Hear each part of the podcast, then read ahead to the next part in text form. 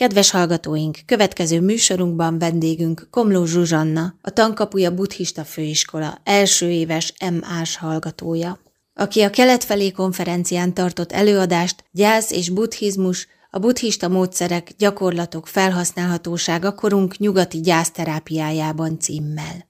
Átjáró. A Tankapuja Buddhista Főiskola műsora.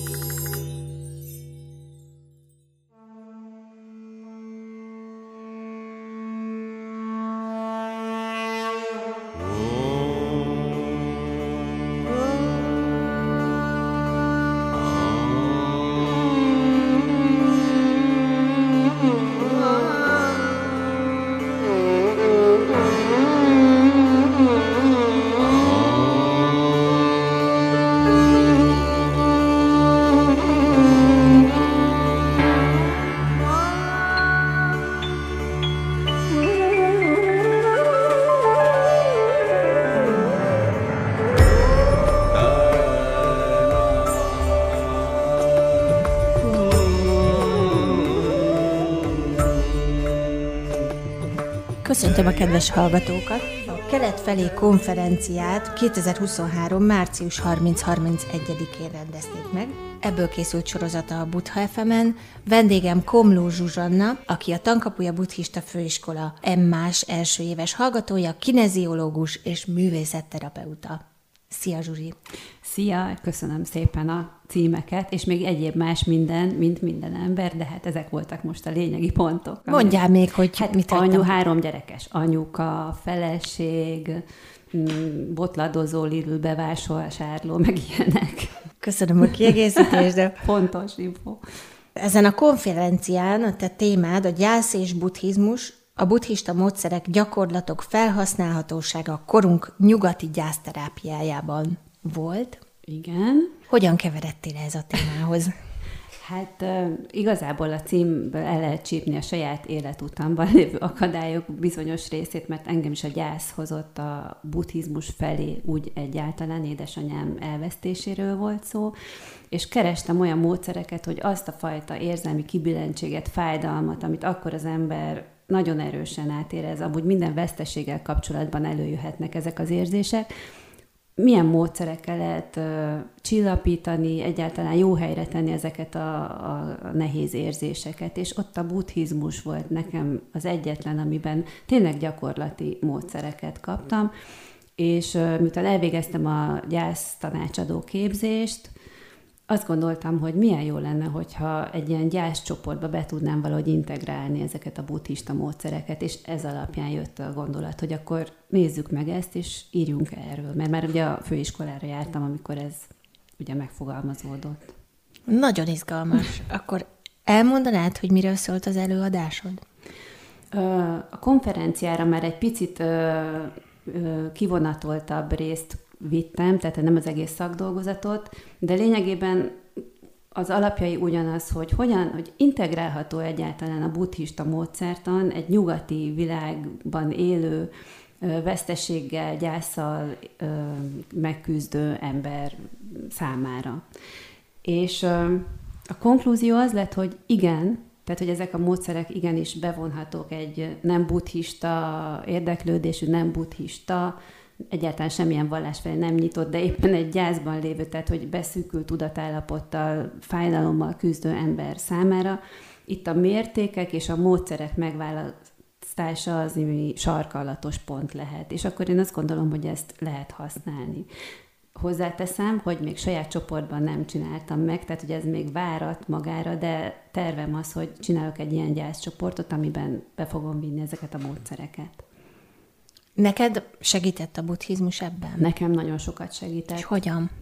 Ö, hát először is, ahogy olvastam, tehát a tudatos szinten segített. Ugye én a tibeti könyvéletről, halálról című művel kezdtem, illetve mm, hát egyéb más buddhista vonatkozású könyveket is olvastam, és ott leginkább a halálról ott voltak olyan számomra ilyen fiókok, amiben így el lehet tenni jó helyre, ha már lehet ilyet mondani a halállal kapcsolatban, ezeket a rossz érzéseket, vagy egyáltalán, hogy az élet miben léte, És ugye nyilvánvalóan, amikor gyászolunk valaki családtagot, vagy közelállott, vagy egy távolabbi embert, azért az felhozza azt a témát, hogy mi lesz a mi halálunkkal. És akkor ez nagyon sokrétű kérdés, de nagyon-nagyon benső tapasztalás, és a buddhizmusban igenis voltak ilyen módszerek. Tehát először is tudatos szinten, utána gyakorlati szinten a meditáció kapcsán megtapasztaltam magam is, hogy igenis el lehet csendesíteni ezeket a, az erős érzelmeket. Akkor belevágunk az előadásodba? Először is összehasonlítottam a kelet és a nyugat módszereit, tehát a keleten a buddhizmusra összpontosítottam, illetve nyugat a modern társadalomban lévő egy-egy kifejezést felvázoltam, hogy miről lesz majd szó későbbiekben.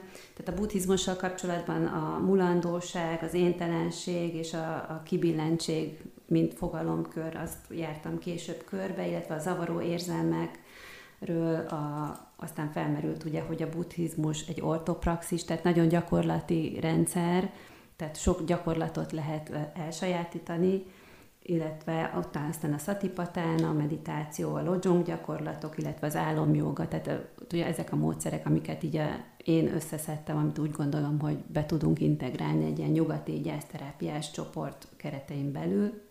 A nyugati modern társadalommal kapcsolatban a mulandóság, az éntelenség szintén előjöttek, illetve a, a megküzdés, tehát a veszteség feldolgozás, mint fogalom. Ugye a legtöbb ember az érzelmek, a kibilentségek, az érzelmek túl, túlzó ö, fellángolása, tehát így, így lehetett, hogy párhuzamban vonni, hogy hogyan tudom én ezt a két területet egyáltalán közelíteni egymáshoz. Aztán kitértem arra, hogy miért a gyászról, igazából itt azt is megemlítettem, hogy nem csak a gyászsal kapcsolatban lehet ezeket a módszereket használni, hanem az bármilyen veszteség feldolgozás kapcsán. Tehát, hogy nem feltétlenül kell a, a halállal kapcsolatos veszteségekről beszélni. Egy új munkahely, egy költözés, egy, egy országváltás, nagyon-nagyon sok területen van az életünkben, ugyanez a veszteség végigvonul, és ez, ezekkel való kibillentség, az érzelmek ugyanúgy végig mennek rajtunk, tehát hogy itt is felhasználhatóak ezek a módszerek.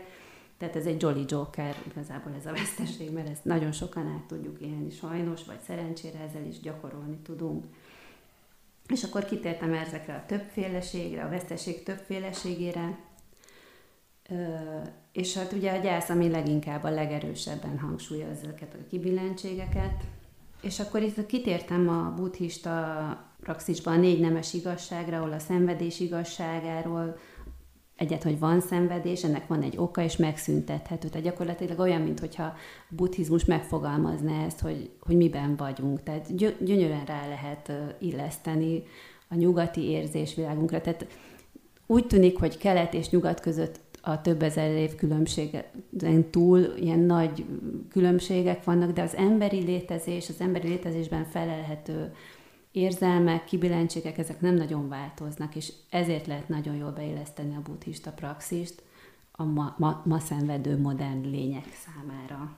A nyugati gyászterápiában Elizabeth Kübler rossz neve ismert, ugye és a gyász folyamatát leírta öt pontban, és ezt nagyon sokan, akár vállalatvezetők is használják ugyanígy a veszteség, meg a problémák feldolgozása kapcsán. De az a kérdés felmerül, hogy ki szenved, aki haldoklik, vagy ugye aki kíséri. Mind a két aspektusból meg lehet ezt nézni. Én a kísérők szemszögéből, nyilván a gyászcsoportban lévő munka kapcsán a kísérők szemszögéből próbáltam összehozni, hogy ezek a módszerek hogyan tudnak működni. Tehát aki még aktív tud maradni, mert aki haldoklik, ugyanúgy a veszteséget föl kell dolgozni, de nyilván egy másfajta metódus mentén.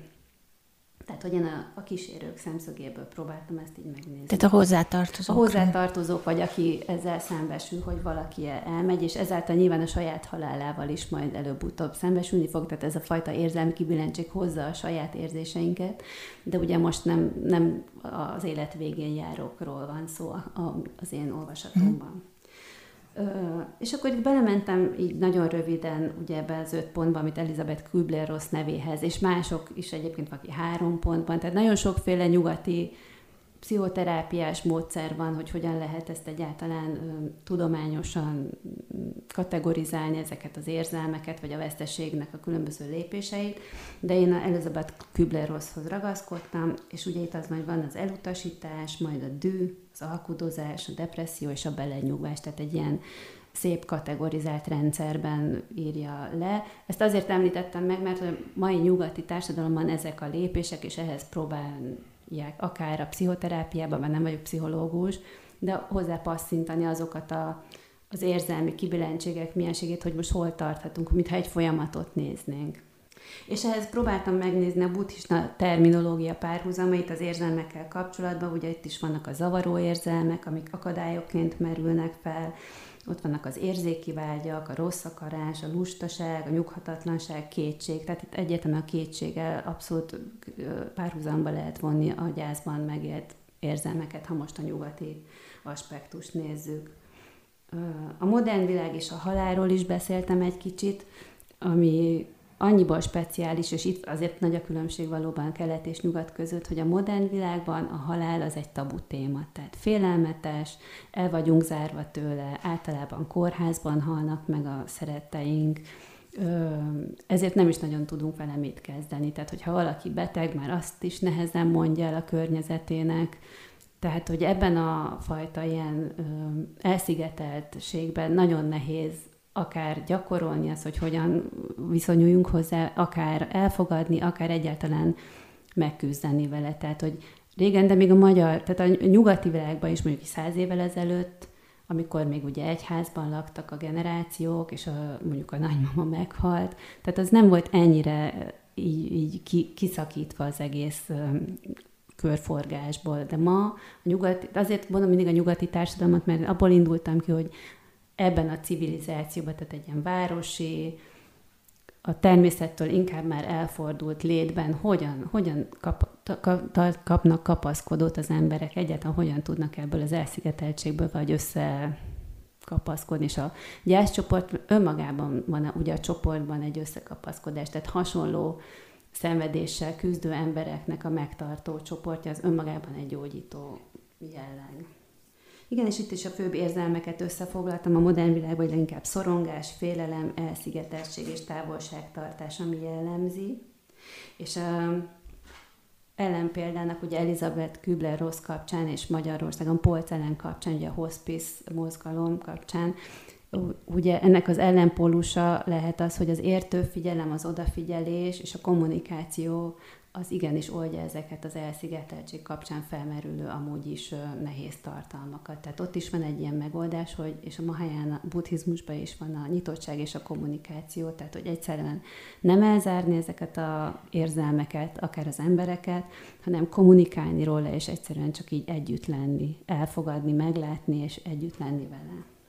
És akkor itt a nyugati példában, hogy mi segíthet, itt, itt volt a csoportok segítsége, vannak ön, ezek önkéntes szerveződések, tehát annyiból jó, hogy nem kell hozzá feltétlenül egy olyan szakember, aki vezet egy csoportot, hanem elég, hogyha bizonyos számú ember, aki hasonló szenvedésben van, összefog és találkoznak. Tehát ezek nem kell feltétlenül vezetni egy ilyen csoportot, hanem már a megosztás révén, és itt van a kommunikáció, oldódhatnak ezek az elszigeteltségi témák, illetve a fájdalomnak bizonyos szakaszai, mert amikor az egyik arról beszél, hogy neki éppen milyen gondjai vannak a mindennapokban, akkor a másik felismerheti magát benne, hogy nem egyedül van, és ugyanazok a dolgok végigmennek mindenkin, és abban is van már egy gyógyító erő.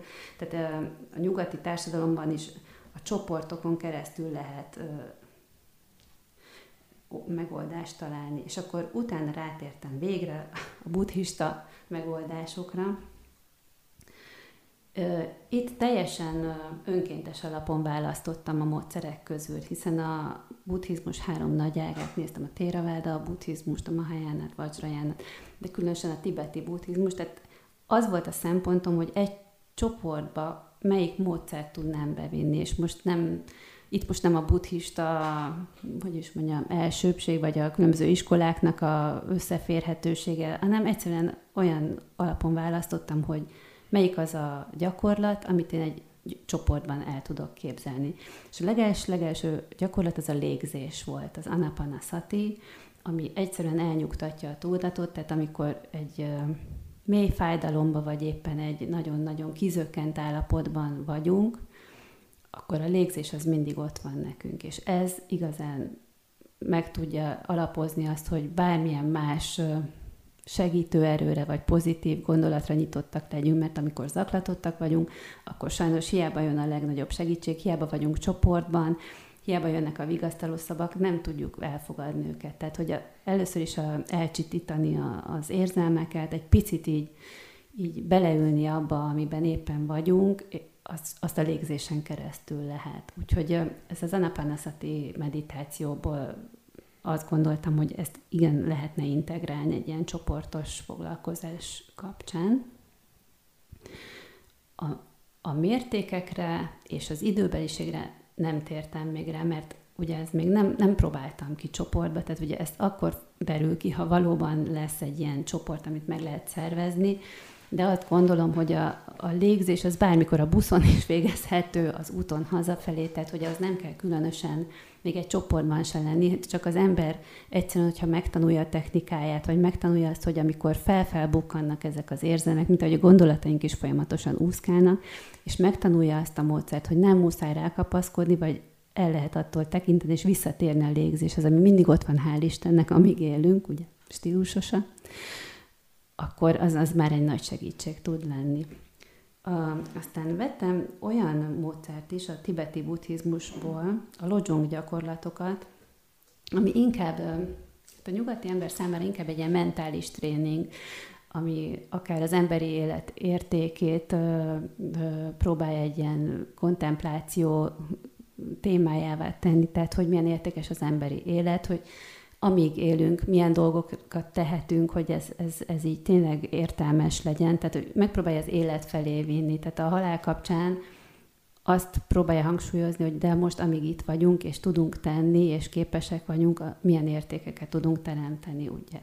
Ö, azt fontos megjegyezés, ezt nem is tudom, hogy mondtam az elején, hogy ezek a módszerek, a buddhista módszerekben, a buddhizmusban nem az a fő cél, hogy a nagyon szenvedő lények csak egy kicsit szenvedjenek, és szenvedjenek tovább, tehát a megvilágosodás a cél.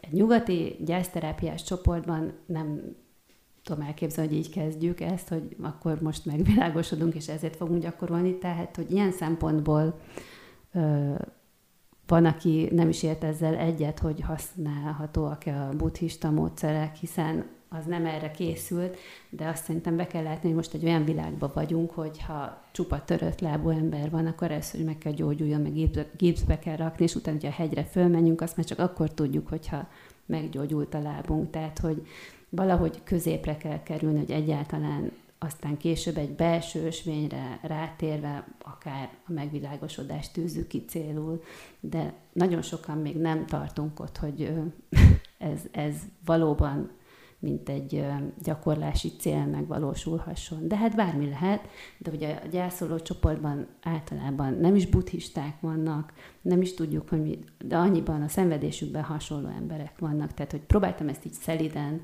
bevinni, hogy ne, ne legyen egy ilyen, hogy mondjam, ilyen hát térítő semmiképpen, de hogy ne legyen, tehát ne a buddhizmus, mint vallás, legyen benne fő szereplő, hanem mint a módszer, ami igenis a mindennapokban tud segíteni. Ja, Lojongnál tartott. Lojongnál tartottunk. Az konkrétan hogy néznek ki? Tehát milyen lojong gyakorlatokat vinnél be? Ez is már egyébként egy emeltebb szint, tehát hogy a lojongot akkor vinném be, ha az a csoport vevő mondjuk a légzés meditációra, és tudja is már gyakorolni. Tehát, hogy ezt nagyon finoman, mondjuk egy általában tíz alkalmas egy ilyen gyászcsoport, tehát az nem biztos, hogy a tíz alkalom alatt így bele lehet így hasogatni egy erős logyon vagy ilyen tudati képzésbe.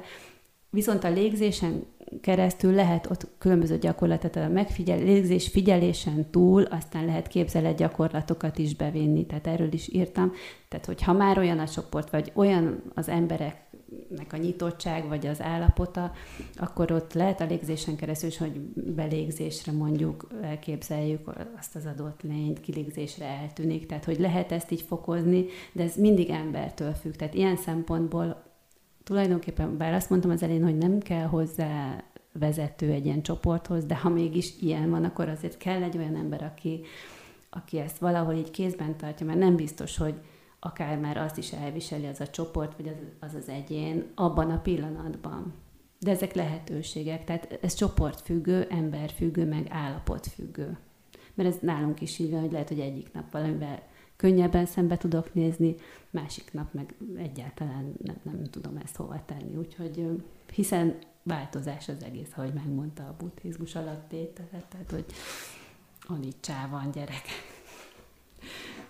Tehát a lozsony gyakorlat az már a gyászban haladóknak, és ennek az egészen végpontja az az álomjoga gyakorlatok, ami már tényleg tulajdonképpen túlmutat ezen az érzelmi kibillentségen, mert ott már egy olyan belső ösvény, meg olyan akarás nyílik meg, ahol, ahol már a saját halálunkkal kapcsolatban próbálunk megoldásokat találni, és ott azt észrevenni, hogy a, az álombéli tudat és a, az ébrenlét tudata igazából összekapcsolható, tehát gyakorolni arra, hogy ezek az állapotok között van kapcsolódás, ugye a tudatunk, de hát ugye ez már a nagyon-nagyon emelt szintű, tehát hogy ezért mondtam, hogy ez egy elképzelés, egy teória, tehát hogy ezek a módszerek használhatóak, igen használhatóak, hogy mennyire lehet ezt így kivinni egy valódi csoportba, az kérdéses, és én azt mondanám, hogy a, a légzésnél lehet, hogy meg is állnék. Annak különböző gyakorlataival, de talán, tehát nyilván akkor, hogyha egy olyan csoport jön össze, ahol különböző típusú emberek, tényleg nincs buddhista, vagy nincs előképzettség, vagy akarása, akkor a légzés az, az egy nagyon nagy segítség tud lenni, de nem biztos, hogy akár a lojongig is tovább tudnánk menni. Igen, de amiket elmondasz, azt valószínűleg egy buddhista gyászcsoportban lehetne megcsinálni. Igen, csak az már, tehát ugye sokkal többen gyászolunk, mint buddhisták vagyunk, és, és én pont azt szerettem volna, hogy hogyan lehet kihozni, hogy, hogy minél több embernek, mert hogy ott ez egy nagyon jó segítség, és tényleg olyan, mint egy fodrásznak a kis ollókészlete ott a kis derekán, tehát hogy vannak ilyen pszichoterápia, van gyászcsoport, és a buddhista gyakorlatok is ilyen szempontból egy ilyen eszköz, nem degradálva az, tehát a, a nyugati ember, hogy hozzá tudjon férni, egyszerűen meg, valószínűleg meg kell tenni ezt a lépést, hogy ezt a célt így át satírozzuk, hogy most az a cél, hogy egyáltalán valamennyire középpontba kerüljünk ebből az érzelmi kibillentségből. Melyik szekcióban kapott helyet az előadásod? A buddhista világnézet szekcióba kaptam helyet, de volt ilyen is, hogy buddhizmus és nyugat, akár abba is lehetett volna, tehát próbáltak a szervezők tényleg szerintem alkalmazkodni a jelentkezők soka, sokféle témájához, és ott elég sok ilyen volt, ami valójában a nyugati világhoz kapcsolódó buddhista tematikákat öleli fel. És volt valamilyen vízhangja az előadásodnak, vagy kaptál kérdéseket utána? Kaptam kérdéseket, ott is az tulajdonképpen volt olyan is, hogy miért csak ezt a nyugati megközelítést hozom az Elizabeth Kübler-Rost. Mondtam, hogy azért, mert ezt választottam, tehát egy teljesen önkényes alapon, mert ugye ez nem egy ilyen teljes körű kutatás volt, pláne nem a nyugati pszichoterápia részében, mert ezt nem értek. Illetve volt olyan kérdés is, hogy egy, hogy ezt hogyan tudnám mondjuk egy keresztjén néző, nézőpontú gyászolónak elővezetni egy csoportba, és akkor azt mondtam már, hogy igazából itt pontosan már az nem számít, hogy az embernek milyen világnézete van, illetve neki számít, de hogy ebben a kibillentségben hasonlóak vagyunk, bármilyen a világnézetünk, és hogyha ő egy csoportban szeretne valahogy dolgozni ezzel, vagy segítséget kapni, akkor már van egy ilyen nyitottság benne, ami nem zárja ki azt, hogy befogadja ezeket a módszereket. Pontosan azért, amit mondtam, mert ez nem egy ilyen térítő, tehát ahhoz nem kell buddhistának lenni, hogy valaki gyakorolja a légzés vagy az anapanaszati gyakorlatát. Tényleg annyira ott van a mindennap életünkben ezek a gyakorlatok, hogy, hogy ehhez tényleg nem kell ilyen világnézeti oldást kérni, vagy így átküzdeni magunkat ilyen lelki dolgokon, hogy most én ilyen vagyok, olyan vagyok, hanem egyszerűen ez ott van mindenkinek, tehát hozzáférhető és, és segít. A szekció vezető is Rúzsa Ferenc volt, kedvesen reagált, hogy igazából, és hát én is ezt gondolom, hogy amikor az ember ilyen állapotban van, az, hogyha már közösen vagyunk és foglalkozunk egymással, addig sem a halállal foglalkozunk, vagy a fájdalmunkkal, és tulajdonképpen megfogalmazta azt, hogy mi a csoportnak a, a gyógyító ereje. Mondtad, hogy még ilyen csoportot nem csináltál, de tervezel. Mi az, amivel foglalkozol most? Hát ugye jelenleg most a mesterképzésen vagyok első éves, és vizsgai időszak közeledik, tehát hogy most el vagyok foglalva ezekkel a tanulmányaimmal, de nem titok, hogy maga az iskola is nekem egy ilyen gyógyító típusú foglalatosság, tehát maga a buddhizmus, hogy itt lehet róla tanulni, elméleti szinten, meg gyakorlatban is, ez tulajdonképpen a saját terápiám is, tehát én azért is szerettem volna tovább menni a mesterszakra, hogy még többet ha tanulhassak a buddhizmusról, jobban tudjam integrálni ezt az egész, ez egy hatalmas tudás, tehát igazából megtanulhatatlan, de még úgy éreztem, hogy három év nem elég, úgyhogy én most még mindig ebben vagyok. Ugyanakkor még foglalkozom a kineziológiával is, meg a művészetterápiás csoportokat. Most egy picit elhanyagoltam, de tervem van, és hát a gyászcsoport az nagyon tervben van. Azt azért nem vezettem, amikor elvégeztem ezt a gyászcsoport vezetői képzést, mert akkor magam is benne voltam nagyon ebben a gyászban, de most már a buddhizmus segítségével, meg hát az idő, azért ez is most már rendeződött bennem, tehát hogy most már úgy képzelem, hogy uh, tudok vinni egy olyan csoportot, hogy uh, meg tudom tartani azt, azt tehát hogy nem vonódom bele, hiszen ott vannak a módszerek, tehát lélegezni én is tudok, hogyha bármi történik, akkor belégzés, kilégzés és tartás, és akkor ott vagyok. Úgyhogy Kineziológusként dolgozol Igen. akkor most. Tehát, hogyha bárki szeretne hozzád fordulni, akkor ezt megteheti. Akkor Komló Zsuzsanna, Igen. kineziológus. Egyébként a honlapunkon is fönt lesz az elérhetőséged. Köszönöm szépen. Hogyan érezted magad egyébként? Milyen volt előadni? Milyen volt a konferencia hangulata? Ajánlod-e másoknak? Hát képzeljétek el, hogy ö, én még nem voltam konferencián. Ugye ez, én, ez már nekem a harmadik ö, felsőoktatási képzésem, és hát nem titok, hogy már nem 20 éves vagyok, tehát 49 évesen járok iskolába, de még nem voltam konferencián, mert más irányú tanulmányaim voltak, és ö, hát hazudnék, ha azt mondom, hogy magamtól jelentkeztem. Ez egy kötelező rész a, a mesterképzésen, hogy egy konferencián az ember részt vegyen, és akkor ez volt az első ilyen motiváció, jó, akkor csináljuk, meg próbáljuk ki magunkat, tehát igazából ez így indult. De és én előre is mentem egy nappal a konfer... Az én előadásom előtti napon bementem, hogy megnézem, hogy milyen ez, meg milyenek az emberek, meg mennyire kell félni, meg hogy hol lesz ez pontosan, és bementem, és nagyon-nagyon kellemes csalódás volt, mert egy, ráadásul egy olyan csoportba kerültem, úgy éreztem, mintha főiskolai osztályomban lettem volna, tehát ott is voltak tanárok is, meg, meg hallgatók ugye az egyetemről, és volt egy ilyen és nem feltétlenül a buddhizmus miatt, hanem volt egy ilyen összetartás ebben a csoportban, Úgyhogy nagyon komfortosan éreztem magam, hogy másnap már úgy mentem, mintha majdnem hazamennék. Nyilván izgultam, ez egy személyes dolog, hogy az ember mennyire szeret előadni, vagy mennyire gyakorlott benne, de teljesen a támogatást éreztem minden szinten, tehát hogy a szervezők részéről, a, a, a szekcióvezető részéről is, tehát tulajdonképpen csak jót tudok mondani, bár én azt gondoltam, hogy én nem szeretnék majd nagyon konferenciázni, de nagyon jó élmény volt. Tehát tényleg csak ajánlani tudom. Nagyon jó volt a szervezés. Ö, tényleg nagyon furcsa saját számból hallani, hogy jó volt, jó volt. Ajánlom mindenkinek, hogy egyrészt próbálja ki magát, azért voltak, nyilván fiatalabbak voltak többségében, nekik pláne, mert még lehet, hogy a jövőre nézve nekik ez egy fontos stáció lesz, hogy majd konferenciákon, amúgy is ez a jövő része, hogy a kommunikáció, hogy megismertessük magunkat, de ennek ellenére is, hogy már véncsont révén, és nem, nem gyakorlott konferencia előadóként, mégis egy jó élmény volt, és ez köszönhető azért a szervezőknek, meg az egész konferencia hangulatának, meg a nyitottságának, hogy egyáltalán ilyen témákat tudtak integrálni a saját ö, praxisukba, a saját ö, tematikájukba. Köszönöm szépen Komló Zsuzsának, hogy eljött és beszámolt nekünk erről a konferenciáról és az élményeiről, és nagyon sok sikert kívánok a munkádhoz. Köszönöm szépen, nagyon kedves vagy. Köszönöm, hogy itt lehettem.